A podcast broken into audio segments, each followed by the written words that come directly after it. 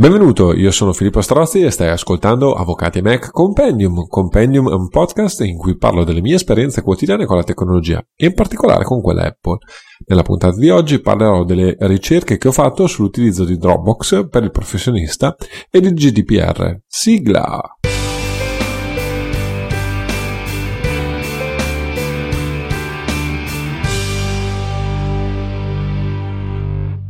Alcune doverose premesse prima di iniziare. Non sono un esperto di informatica, ho fatto delle ricerche veloci. Lo scopo di questa puntata del podcast, se siete interessati, è di incuriosirvi e spronarvi ad ulteriori ricerche. Inoltre, lo vedremo nel, nel materiale che ho raccolto sostanzialmente per le eh, note dell'episodio e potrete un po' vedere eh, come sono andato a ricostruire e a cercare i dati di cui vi parlerò oggi. Ultima premessa, io non utilizzo Dropbox e se avete ascoltato alcune puntate di questo podcast eh, soprattutto legate eh, all'utilizzo degli spazi cloud per gli avvocati, io sconsiglio tendenzialmente di utilizzare gli spazi eh, cloud più noti, tra cui anche Dropbox, ad uso professionale. E diciamo che questa puntata nasce in maniera abbastanza estemporanea eh, da un incontro casuale che ho fatto con un, un amico tecnico informatico che mi parlava mh, di cose, uh, cosa voleva fare uno studio legale eh, della mia città e eh, appunto uh, io gli ho detto ma scusa ma uh, utilizzare Dropbox per salvare tutti i file dell'ufficio ha dei notevoli problemi col GDPR e così via, non, non, non ci hanno pensato. E lui eh, dice: Ma sono avvocati, lo sapranno loro. In più, eh, appunto, eh, gli ho anche poi detto, ma eh, tra l'altro comunque c'è un ulteriore problema del fatto che da quello che sapevo io, i server di Dropbox sono tutti in America, in California o sparsi comunque per vari data center in America e quindi c'era anche tutto il problema eh, di, eh, della trasmigrazione dall'Europa a, a, all'estero diciamo eh, dei dati dello studio legale quindi con tutte le conseguenze del caso. E anche lui, lui mi ha guardato come ma secondo me ce li dovrebbe avere Dropbox i server in Europa. Ecco bene diciamo che eh, a fronte di, di, queste incertezze e a fronte del fatto che eh, stamattina nella sostanza mi sono svegliato presto e mi è venuta la, lo sghiribizzo di fare alcune ricerche mi sono messo così no, mentre stavo facendo colazione a fare alcune ricerche ho letto alcune cose ho sorriso molto quando ho letto alcune cose che sono pubblicate su internet da Dropbox e a questo punto ho deciso eh, di eh, approfondire ancora un po' la, la vicenda senza ovviamente eh, andare però nel, nell'estremo dettaglio e eh, poi riportarvi un po' lo spaccato delle cose che ho, che ho, letto e che mi hanno fatto da una parte sorridere e dall'altra un po' agghiacciato. E registrando questa puntata mi sono sentito un po' il Varte Varnini e se non ascoltate il suo podcast dovete ascoltarlo Data Nightmare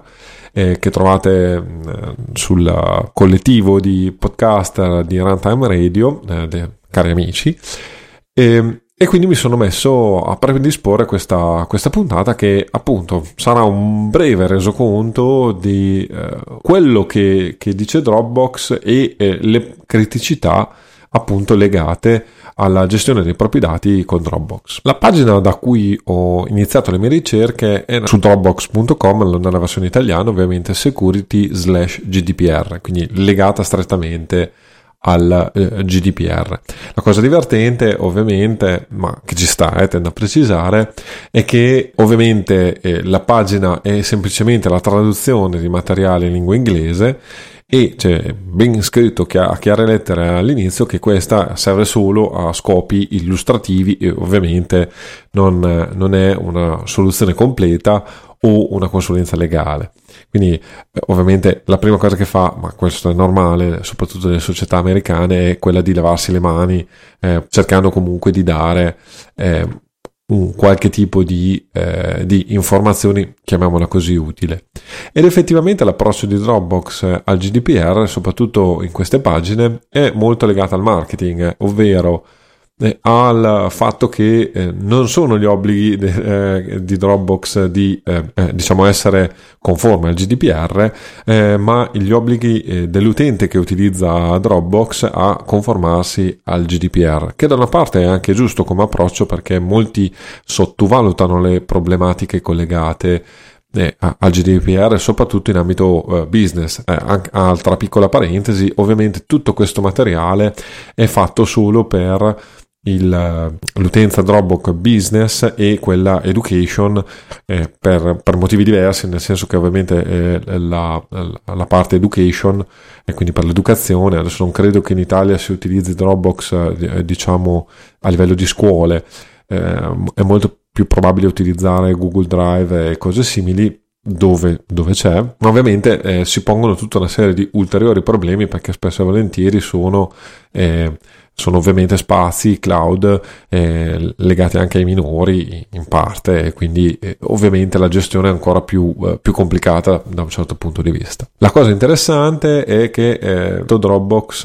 nella sua pagina introduttiva snocciola tutta una serie di eh, ovviamente il fatto che è conforme a tutta la normativa, eh, ma ovviamente senza spiegare perché e per come, che addirittura ha tutta una serie di certificazioni, la ISO 27001 e 2, la ISO 27000 eh, 018 e 17 e tale SOC 2 che sono tutta una serie di eh, sostanzialmente certificazioni di conformità. Adesso poi cercherò se riesco di entrare un po' più nel merito,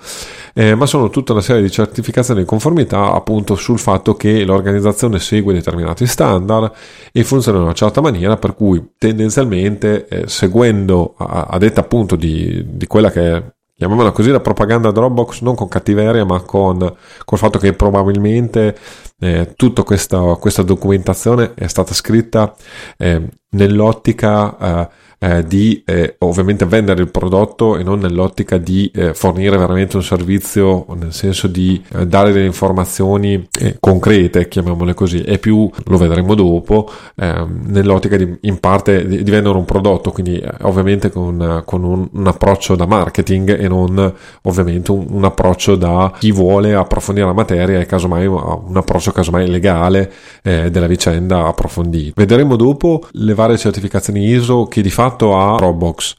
Segnalo che da quello che, che so io, eh, che appunto non mi professo né un esperto sul campo perché ovviamente tutta questa parte sulla certificazione per il GDPR, da quello che ne so, è ancora eh,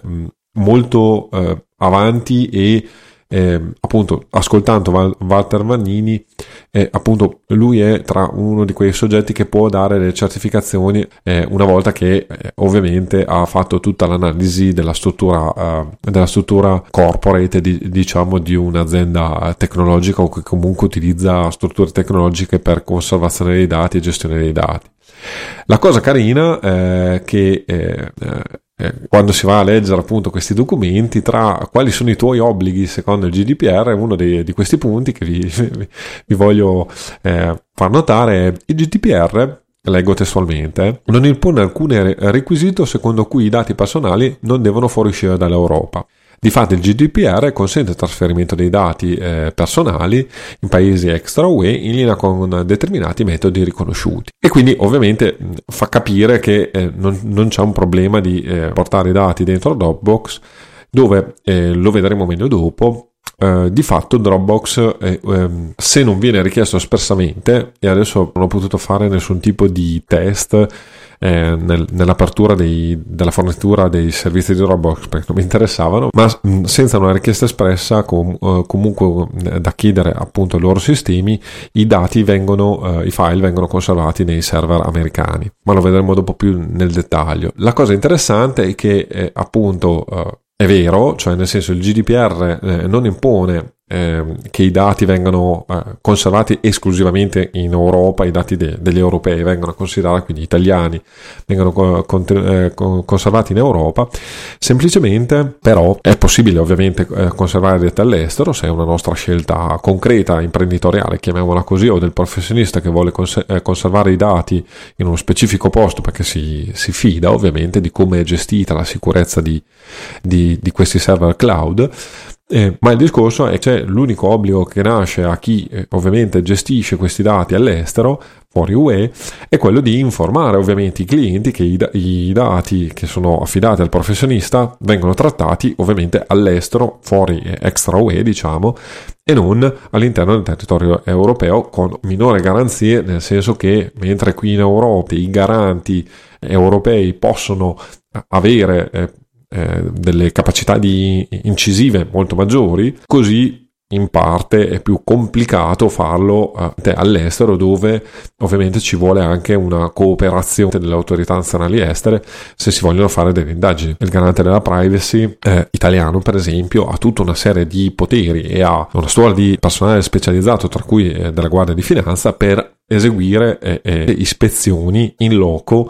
eh, all'interno del territorio italiano. Quindi è ovvio che l'incisività di, eh, del garante della privacy eh, in caso di eh, problematiche o di ispezioni è superiore rispetto che all'estero. Secondariamente lo ripetendo nei, nei, tuoi obblighi, cioè negli obblighi di chi lavora eh, con i servizi di Dropbox nella sostanza, eh, dire che appunto non, non, c'è nessun problema a farlo all'estero è una, è una, verità, ma una mezza verità, proprio perché eh, appunto sì, è possibile farlo, ma bisogna ovviamente avvertire i clienti con l'informativa che eh, una volta po- che eh, si ricevono i dati dei clienti si deve dare prima di ricevere dei dati del cliente si deve dare eh, l'informativa sul trattamento dei dati, bisogna dire che vengono gestiti eh, all'estero, fuori extra UE, e come vengono gestiti poi. Ed è questo, secondo me, uno dei problemi fondamentali di tutti questi servizi eh, cloud a basso costo. Nella sostanza eh, c'è un approccio fideistico per forza di cose, eh, non,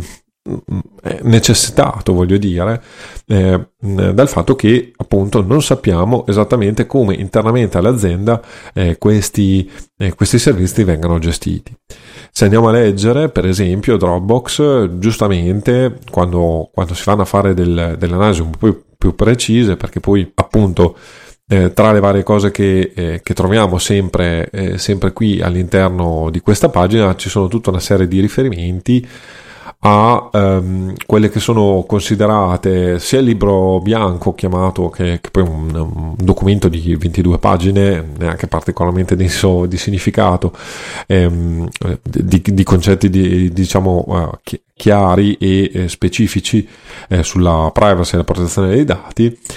e eh, una serie di certificazioni che riescono a trovare, devo dire la verità, perché alcune certificazioni di Dropbox le sono andate a pescare, diciamo, ma non è poi così semplice districarsi tra, tra la varia documentazione. Sicuramente questo è dovuto anche al fatto che ovviamente il materiale preparato è tutto materiale in lingua inglese, abitualmente Dropbox nasce come società californiana e, e, e quindi è ovviamente di lingua inglese, eh, ma sicuramente non è... Eh, è facile ricostruire queste informazioni. La cosa eh, poi più interessante di tutto questo è che tutto questo materiale comunque è oggettivamente molto uh, fumoso, non nel senso cattivo del termine, ma diciamo non specifico e quindi non permette poi di eh, eh, poter eh, esaminare nel concreto uh, veramente eh, come mh, mm, vengono fatte determinate cose eh, in Dropbox. Diciamo che però uh, alcune idee leggendo, spulciando tutta questa documentazione, ovviamente tutta questa documentazione, link li trovate tutti eh, nelle note dell'episodio, eh, di questo episodio, sono riuscito a estrarre un po' di eh, informazioni interessanti che vi voglio passare ovviamente. Eh, diciamo che eh, quello di cui vi racconterò eh, in questa puntata, mh, il materiale di riferimento che, ho utilizzato viene da due documenti di, di Dropbox uno si chiama Privacy Data eh, Protection White Paper dell'agosto del 2019 nella versione finale ed è bellissimo perché ovviamente è, appunto c'è scritto versione finale Italia e eh, la Shared Responsibility eh, Guide sempre di Dropbox. Vediamo prima il, il Privacy Data Protection White Paper di, eh, di agosto. La cosa, eh, ovviamente potete andarlo a, a, leggere direttamente online, è interessante perché fa vedere in parte com'è eh, gestita la struttura eh, di protezione dei dati all'interno dei server, ovviamente sono, sono descrizioni molto astratte eh, che non permettono di eh, di, di, entrare nel, troppo nel dettaglio della, della, vera gestione hardware, software della vicenda, però sicuramente ci danno un, un'idea di come funzionano i, i server eh, di, di, Dropbox e eh, ovviamente la distinzione è doppia, cioè c'è l'infrastruttura file di Dropbox vera e propria dove andiamo a salvare i nostri documenti, eh, divisa in punto in da- database diciamo dei file veri e propri che sono conservati a blocchi, sono cifrati sul, sul server eh, di di die eh, Dropbox e invece il server con i metadati, cioè i dati collegati al singolo file, cioè all'interno del file ci può essere una foto piuttosto che un documento riservato, piuttosto che una, la, la, la, la scansione di una carta d'identità, per esempio, di un nostro cliente. Associati a questi eh, file, a questi documenti, ci sono degli ulteriori dati, eh, del, dei dati per esempio di utilizzo, cioè chi ha caricato il file, eh, quanto è pesante il file, ehm, da che dispositivo è stato caricato il file, sono, questi vengono chiamati metadati e eh, anche qui eh, questi dati hanno, possono ovviamente eh, ehm, aumentare la conoscenza di determinate informazioni anche se tendenzialmente per, per noi professionisti italiani eh, la cosa che ci interessa di più sono eh, i, i, veri e propri eh, documenti dal punto di vista di sicurezza viene fatta una cifratura ovviamente eh, di passaggio eh, tra il nostro computer e i server di, eh, di Dropbox. E questa è la, la, la, cifratura standard TLS, ne ho parlato nelle puntate precedenti quindi non mi ci dilungo troppo eh, eh di Dropbox penso con SyncThing. Nella puntata eh, relativa al focus di SyncThing quindi se volete andate la puntata numero 12 del podcast. Una volta che il dato è passato sui server di Dropbox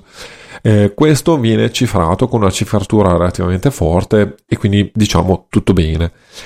Tutto bene eh, se non il fatto che non è dato sapere ovviamente ehm, eh, chi può accedere a questi dati e come può accedere a questi dati, o meglio, lo vedremo poi nel, eh, nel, nel proseguo. Uh, Dropbox dà delle eh, coordinate di base sul funzionamento in, suo interno, però ovviamente in maniera molto molto molto astratta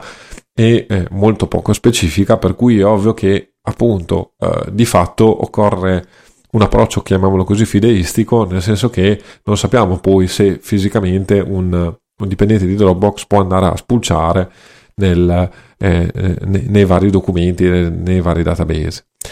E, ehm, infatti la cifratura sul server è un discorso, quindi i dati sono cifrati, quindi se io, soggetto malevolo, riesco ad entrare nel server di, di Dropbox, riesco a copiare i dati, però eh, questi dati, eh, diciamo come archivio di file, sono conservati in maniera appunto cifrata, quindi illeggibile se non conosco la chiave di cifratura. È ovvio anche però che eh, come qualsiasi tipo di eh, struttura dati eh, software, diciamo, se il dato preso eh, fermo, diciamo, non, non utilizzato è ovviamente cifrata e non riesco a farci niente, è ovvio che se accedo invece eh, con eh, credenziali eh, di un soggetto accreditato, ipoteticamente un, appunto un, un ingegnere eh, dentro Dropbox, ovviamente ho la possibilità invece di accedere in modo in chiaro, chiamiamole così, questi dati. Quindi anche qui, eh, io non ho trovato, devo dire la verità, nessun, in, nessuna, in nessuno dei, dei velocemente, eh, degli articoli che velocemente ovviamente ho letto, quindi prendete con con un minimo di, eh, di, incertezza quello che vi dico e anzi se ci fosse qualcuno che ascolta questo podcast e che conosce meglio la stessa Dropbox, eh, la filiale italiana, se c'è eh, che è disponibile a, ovviamente a raccontare più nel dettaglio come funziona a livello di sicurezza il sistema, sono interessato a saperlo e eh, a conoscerlo. Eh, sono disponibilissimo a essere contattato e eventualmente eh, intervistare e, approfondire con, uh, con, chi ne sa di questo argomento. La mia è appunto un, un esame molto superficiale, ma giusto per fare mm, eh, capire eh, le criticità, appunto, come ho già detto, di questi servizi non tanto perché penso male di loro, eh, sia ben inteso, ma perché appunto non avendo di fatto nessun tipo di controllo diretto eh, su come vengono gestiti questi dati, su come vengono gestiti questi server, eh, all'estero peraltro, è ovvio eh, che e con una legislazione totalmente diversa dalla nostra, anche se da quello che ne so io eh, in California per esempio c'è una legislazione sulla privacy abbastanza, eh, abbastanza stringente, ma appunto non la conosco ehm, è ovvio che eh, bisogna fidarsi, punto a capo e stop, non, non c'è alternativa a, a, questo, a questo approccio secondo me e quindi è ovvio che io eh, se posso farlo, diciamo per mio, mh, mm, i miei dati personali, ok, quindi ve l'ho già detto, io eh, utilizzo il cloud per le foto di famiglia piuttosto che per eh, tutto quello che è il mio materiale non, non professionale, chiamiamolo così.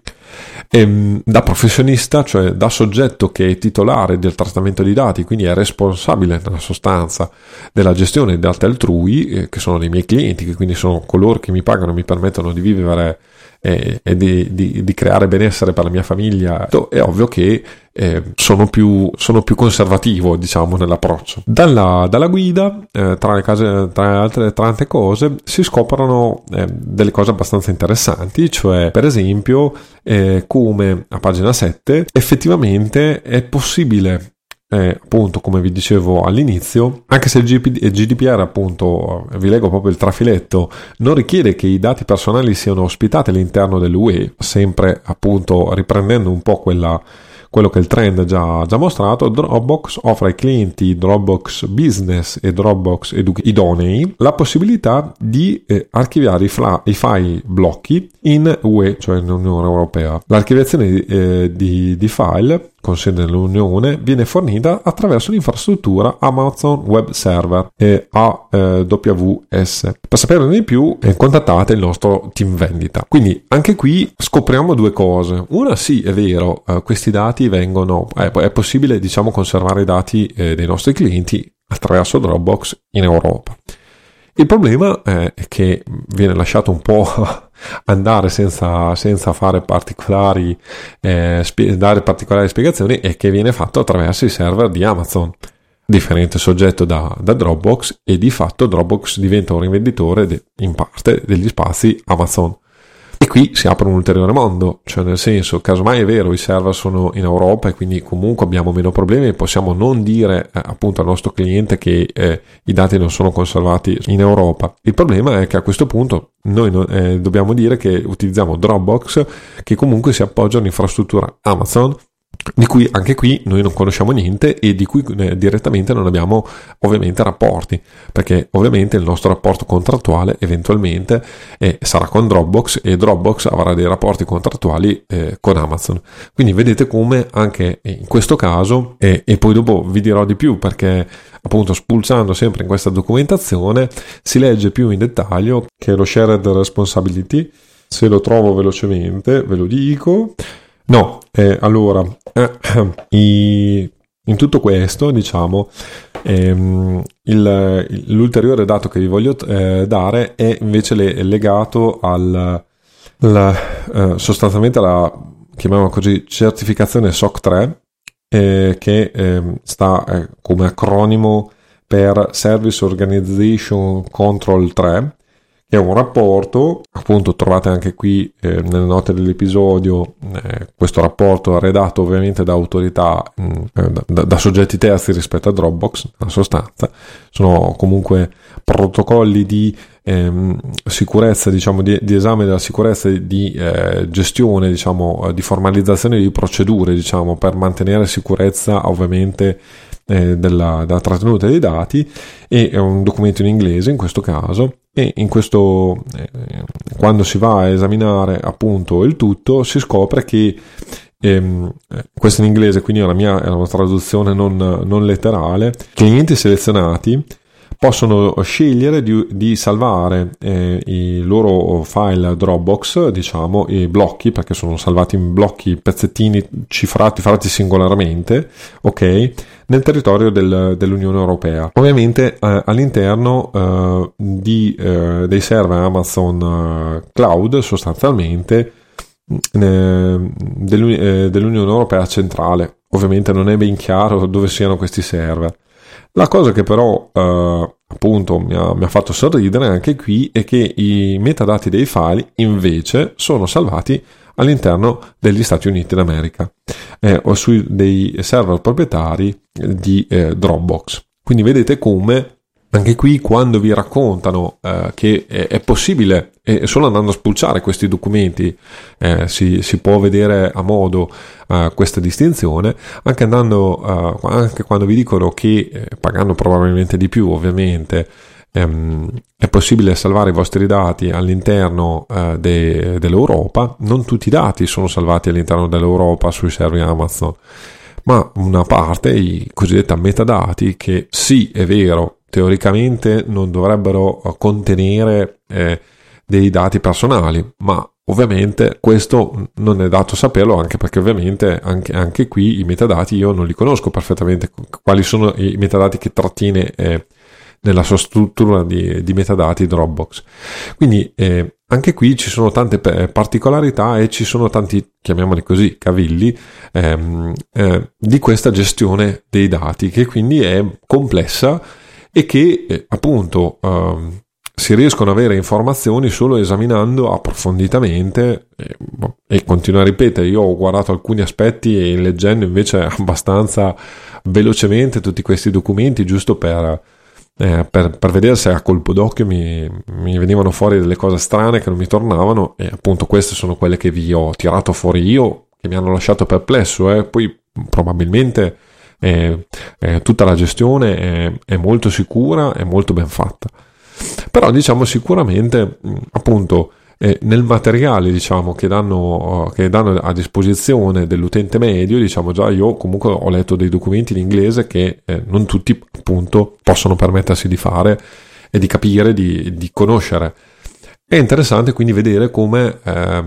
questa documentazione, una volta che si vuole andare a, a scavare un pochino sotto la superficie splendente, chiamiamola così, e dove Giustamente poi il, eh, chi vuole vendere il proprio servizio cerca di, di, di, parlarne solo bene, è normale, fa parte della, eh, della prassi commerciale eh, condivisa nel mondo, ehm, le cose iniziano a diventare più complicate e eh, soprattutto iniziano a vedersi eh, delle ombre che prima eh, a, un, un, esame non approfondito forse non c'erano. L'altra cosa interessante che mi ha fatto sorridere appunto di questo Dropbox Service Organization Control 3 eh, da, di questo rapporto eh, appunto su, su eh, del Service Organization Control 3 è che è scaduto eh, questo, questo, rapporto sono rapporti ovviamente periodici, che quindi eh, sono tutte teoricamente certificazioni che vengono, eh, vengono fatte eh, a, con valenza per qualche anno. Ok, e nel caso specifico qui era valenza annuale. Quello che eh, ho potuto visionare io è la versione ovviamente valida fino a settembre, a 30 settembre 2018, cioè di un anno fa. E quindi vedete anche come la cosa eh, lascia abbastanza un po' eh, perplesso mh, mm, in tutta la gestione. E, Peraltro questa è una, eh, la società certificatrice, una società certificatrice, indovinate un po' dove, di San Francisco, in California, Insomma, è una cosa interessante, se avete voglia e tempo, sono 22 uh, pagine in inglese dove bene o male raccontano un po' com'è strutturato, come funziona, proprio a massimi sistemi, eh? la gestione ovviamente di, eh, dell'azienda Dropbox eh, per quanto riguarda ovviamente la sicurezza dei dati eh, di fatto viene scritto che appunto i, i, dipendenti, non tutti i dipendenti di Dropbox ovviamente hanno la disponibilità di accedere ai dati e che vengono fatte tutta una serie di attività e corsi di formazione proprio per garantire eh, che il personale dipendente di Dropbox eh, sappia eh, qual è il modo corretto o, il modo giusto o migliore allo stato dell'arte per la gestione dei dati per eh, ovviamente evitare di eh, creare appunto di data breach. E quindi eh, diciamo una, sono letture diciamo interessanti proprio perché vi permettono appunto di avere un po' un, uno scorcio anche di eh, cosa significa tutto questo. Come vi dicevo però appunto le certificazioni di GDPR vere e proprie da quello che ne so io eh, Dropbox non ce le ha cioè non, non le ha manifestate e infatti sono tutte legate, sono certificazioni internazionali che ovviamente eh, hanno valore anche eh, a, all'estero, non, non, solo in Unione Europea, eh, però appunto, come dicevo, eh, sono poi eh, cose, sono, vengono fatte delle indagini, ovviamente sul momento, vengono eh, esaminati determinati parametri, se sono rispettati questa certificazione viene fatta. Sicuramente è ovvio che per in preparazione di questa certificazione determinati comportamenti non corretti appunto devono essere eh, tolti e quindi eh, appunto è sicuramente meglio che niente, eh, tendo a precisare. Però è vero anche che ehm, eh, questo, il controllo che diciamo il singolo utente finale, diciamo il consumatore finale, vabbè, nel caso dei professionisti l'utilizzatore finale, può avere su queste mega corporation sono ovviamente minime, chiamiamole così, o comunque eh, non significative, diciamo, sia da un lato perché ovviamente la conoscenza media informatica di un professionista non è elevatissima, sia perché a prescindere da questa componente, diciamo, eh, di conoscenza tecnica e tecnologica specifica, eh, comunque la possibilità poi di, di, di indagare è veramente ridotta. E qui passo a un altro argomento che mi ha fatto sorridere veramente tanto, ovvero il fatto che eh, appunto vabbè eh, nella appunto shared responsibility responsabilità condivisa eh, di fatto è questo libro bianco eh, eh, sulla gestione e la protezione dei dati e alcune eh, Dropbox dà innanzitutto alcuni consigli utili. E infatti per esempio consiglia all'utente finale o comunque all'amministratore diciamo che gestisce del degli account corporate, diciamo business di Dropbox, dove i dati vengono gestiti per più utenti, vengono gest- eh, eh, dati in utilizzo a più soggetti della stessa struttura. E il suggerimento di eh, inserire l'autenticazione a due fattori, che è un suggerimento sicuramente validissimo, è necessario proprio perché se la password viene compromessa in una qualche maniera, l'autenticazione a due fattori eh, permette nella sostanza di avere un ulteriore codice necessario per agganciare, per poter accedere a, a questi dati. E da qualche esempio dei, dei limiti appunto che eh, i dipendenti di, di Dropbox hanno al eh, back-end, cioè alla, alla, struttura sottostante. Noi ovviamente come utente Dropbox abbiamo accesso a, ai nostri file, ai nostri documenti, però ovviamente c'è tutto nei server, nei server di Dropbox, c'è tutto un, un, un apparato software eh, che appunto gestisce tutti questi dati eh, per ovviamente garantire la ridondanza, la sicurezza, il fatto che ovviamente non devono andare dispersi, quindi eh, il, i, i, questi dati devono essere conservati correttamente e così via. Nelle loro, nelle loro appunto affermazioni si dice perché per esempio i production network hanno accesso via, via chiavi SSH, forse ne ho parlato nelle puntate scorse, dico cosa, cos'è e come funziona, diciamo che sono è il metodo più sicuro per accedere via remoto a un server perché sono chiavi, chiavi cifrate molto complesse eh, che permettono appunto eh, l'utilizzo e il riconoscimento eh, a livello unico di un soggetto e sono ristrette solo al team di ingegneri eh, che eh, eh, richiede uno specifico accesso uh, per, per, svolgere una specifica attività. Uh, anche qui il, i firewall sono configurati in maniera da tenere un controllo molto stretto e limitato ovviamente e abbiano accesso solo un numero piccolo numero eh, di amministratori. Quindi vediamo come sì, ci danno delle informazioni che ovviamente però appunto sono informazioni eh, di buon senso in generale, nel senso che eh, così, questa è la prassi appunto di utilizzo di, di questi server da parte di, eh, di qualunque struttura sia Dropbox o, o chi che sia. Fa riferimento a, al, alle validazioni, diciamo, alla, al controllo che, eh, di queste pratiche, di, di, come vengono gestiti appunto questi server a livello IT, chiamiamolo così, da parte di eh, eh enti esterni. E quindi appunto snocciola tutta una serie di eh, certificazioni che poi sono, vi ho raccontato, questa SOC 3 e questo rapporto SOC 3, queste ISO eh, 27001, 27017, 27018 e la 22301, reperibile online ma è non sempre così facile da reperire. Mm, la cosa interessante è che infatti l'ho letto, eh, mi si sono drizzate subito le antenne, è che addirittura uh, fanno uh, dei penetration test. Cosa sono questi penetration test? I penetration test sono, eh, nel linguaggio tecnico, dei tentativi da parte di soggetti terzi di eh, hackerare, nel senso vero della parola, i server di, un, di una società, eh, ma con lo scopo ovviamente di eh, eh rilevare, eh, sono pagati dalla società che, che, fa fare questi test e sono autorizzati dalla società per fare questi test ovviamente, e diciamo eh, servono per eh, appunto ehm, controllare che le difese diciamo poste in essere dalla, dal, dal reparto ingegneristico della, dell'internet security della, della, dell'azienda ovviamente sia ben fatta. E la cosa divertente è però che eh, sì, loro dicono che questi penetration test vengono fatti, ma ovviamente questi penetration test non sono disponibili eh, all'utente normale e anzi ero quasi tentato di appunto fare una richiesta. Poi ovviamente eh, ho letto che eh, la disponibilità senza avere accesso a, tutta, a tutto il report del penetration test ma eh, di, eh, di, fatto sono, è possibile averli solo esclusivamente firmando un non disclosure agreement, cioè una, un accordo di riservatezza, quindi ovviamente anche se avessi in mano eh, questi test eh, di attacco fatti eh, da, da, società esterne, ovviamente nei confronti di Dropbox per controllare la, eh, la sicurezza appunto ehm, dei server Dropbox non ve ne potrei parlare quindi di, di fatto diventa inutile ed è proprio qui eh, quando, quando si, vorrebbe, eh, si vorrebbe avere una, una nozione di eh, qualcosa ovviamente si vede che eh, sì è tutto, ehm, è tutto ovviamente presente, è stato fatto, ma non, non, ve ne posso parlare. E tendo a precisare, da un certo punto di vista, può essere corretto l'approccio di Dropbox nel senso di dire io non voglio farti fa, far leggere a soggetti terzi quali sono le, eh,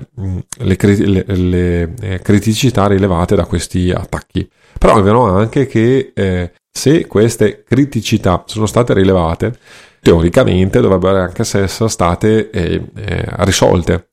E quindi sì, è vero, attraverso uh, questi rapporti è possibile eh, imparare delle informazioni eh, che per un utente malizioso eh, potrebbero permettergli ovviamente di eh, capire come, fu, eh, come è strutturata la, la, struttura interna di Dropbox e quindi fare leva su questa, su questa conoscenza interna, diciamo, per eventualmente trovare un modo per entrare. Però è vero anche che nel momento in cui nessun, cioè tutte queste informazioni si dicono di, di essere esistenti ma non, non, sono divulgate, teoricamente è possibilissimo anche che questi test di penetrazione siano stati fatti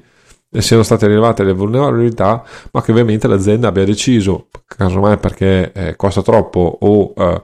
non c'è ancora una soluzione pratica di non porvi rimedio. Ed è qui appunto sempre che eh, dal mio punto di vista casca l'asino, cioè eh, tutta questa documentazione che eh, anche eh, può sembrare eh, utile diventa sempre alla fine un atto fideistico. Voi mi direte, vabbè, però Dropbox è una società californiana con uh, ingegneri all'avanguardia, eh, con un servizio ormai eh, mondiale, mi, do- mi, mi, dovrò pur fidare, esiste da tantissimo tempo, mi dovrò pur fidare. E il problema, il problema è questo, che eh, grandi eh, strutture come Dropbox e come tanti altri hanno prestato il fianco, anche se sono super, eh, con ingegneri super pagati, con sistemi di sicurezza super blasonati, hanno prestato il fianco a gravi, gravi data breach. Quello di cui è, è, è, noto, perché poi appunto c'è anche l'ulteriore problema che spesso e volentieri tutte queste società ben si guardano da, uh, dall'informare gli utenti eh, del fatto che eh, appunto qualcuno è riuscito a penetrare eh, i loro server e a rubare i dati contenuti all'interno dei loro server, è emerso con certezza nel 2016 eh, che nel corso del 2012, quindi a ben 4 anni di distanza, diciamo, eh, Dropbox eh, aveva perso sostanzialmente gli hash delle password di 68 milioni di utenti. Anche qui trovate i link a vari articoli, io ve li sintetizzo ma eh, innanzitutto rendetevi conto che 68 milioni di utenti sono tanti. La verità è che ehm, questi hash, cioè sono eh, le password sostanzialmente utilizzate per, eh, per accedere agli account di Dropbox. Eh, la password non viene salvata in chiaro nei server, ma viene salvata eh, creando sostanzialmente una lunga stringa alfanumerica che in maniera univoca è attraverso questa funzione di hash appunto può essere ricondotta a una password. Immaginiamo la password pippo1234 ok? L'hash di questa password sarà xzy1842331618 adesso vi, vi, mi sto inventando ovviamente il, il dato. Eh, il dato cioè la password non viene salvata sul server eh, di Dropbox ma eh, viene salvata l'hash. Non conoscendo la password eh, per ehm, decifrare questo hash l'unica cosa possibile è fare un attacco cosiddetto a forza bruta, ovvero prendere tutte le lettere possibili e combinazioni di lettere possibili fino a che non, eh, quando passerà a caso, tra virgolette, Pippo eh, 1, 2, 3, 4, eh, confrontando l'hash che abbiamo catturato, tra virgolette, possiamo vedere che ovviamente questo, eh, questa stringa di testo, cioè Pippo 1234 1234, effettivamente corrisponde a quell'hash e quindi a questo punto eh, dire che la password era quella. Per cui il danno non è stato così grosso da un certo punto di vista, eh, ma ovviamente se password come quella che vi ho raccontato io sono password semplici e eh, quindi è più facile utilizzando tutta una serie di trucchi che adesso non vi racconterò nel dettaglio ma nella sostanza più la password è breve e meno variegata. Ovviamente più è facile eh, con un attacco a forza bruta ir a comprometterla. È tutta una questione di matematica, nella sostanza eh, ovviamente se utilizziamo tutti i caratteri minuscoli e, e, basta per esempio, le combinazioni per una password di 6-8 cifre sono molto inferiori rispetto a una password fatta da lettere minuscole, maiuscole, numeri, segni speciali e così via, dove eh, ovviamente a ogni eh, aumento, diciamo, a possibilità di carattere differente, aumenta esponenzialmente ovviamente le operazioni che devono essere fatte nella media e quindi ovviamente rendono più difficile eh, questi attacchi a forza bruta. Quindi mh, appunto questo attacco comunque è stato fatto e sono stati eh, eh, eh, sono, è stato possibile ovviamente recuperare questi hash delle password di 68 milioni di utenti che non sono una cosa da poco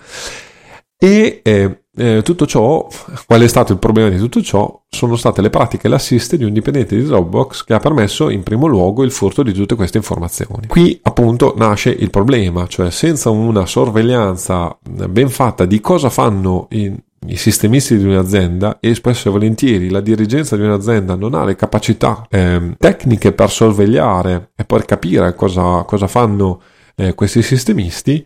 se un sistemista fa le cose fatte male, non segue le regole eh, per garantire appunto eh, che eh, questi database con, con, eh, all'interno dei quali eh, ci siano ovviamente dei dati sensibili e importanti, è possibile entrarvi, così come hanno fatto questi hacker. Punto. E hanno sottratto e una volta entrati ovviamente hanno una mole di dati clamorosa. Per cui qual è la morale eh, della storia di,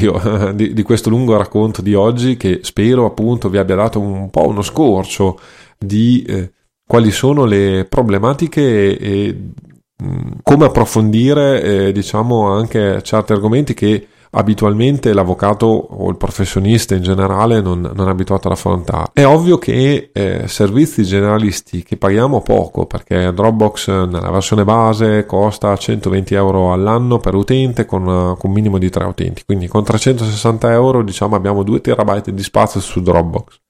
che per, per diciamo, eh, lo studio di piccole dimensioni è una cifra in, da una parte irrisoria e dall'altra eh, abbastanza uh, comoda per quasi tutte le realtà. E pagando poco un servizio è ovvio e non avendo ovviamente eh, diretto, uh, uh, diretta possibilità di controllare, di supervisionare quello che fanno effettivamente eh, con questi servizi, noi ci esponiamo e nel momento in cui siamo titolari del, del, trattamento dei dati dei nostri clienti e titolare del trattamento non vuol dire che i dati dei clienti sono nostri eh, perché molti sembrano fraintendere ho, ho sentito tante persone sbagliare no Titolare del trattamento vuol dire soggetto obbligato a conservare eh, questi dati nel migliore modo possibile, nell'interesse dei clienti. Quindi noi abbiamo delle responsabilità appunto quando siamo titolari e nel momento in cui affidiamo mm, parzialmente questa responsabilità a soggetti terzi, ovviamente dovremmo avere eh, fiducia in questi soggetti e, e, controllo soprattutto di questi soggetti e quindi poter imporre delle regole a questi soggetti. È ovvio che un servizio che costa poco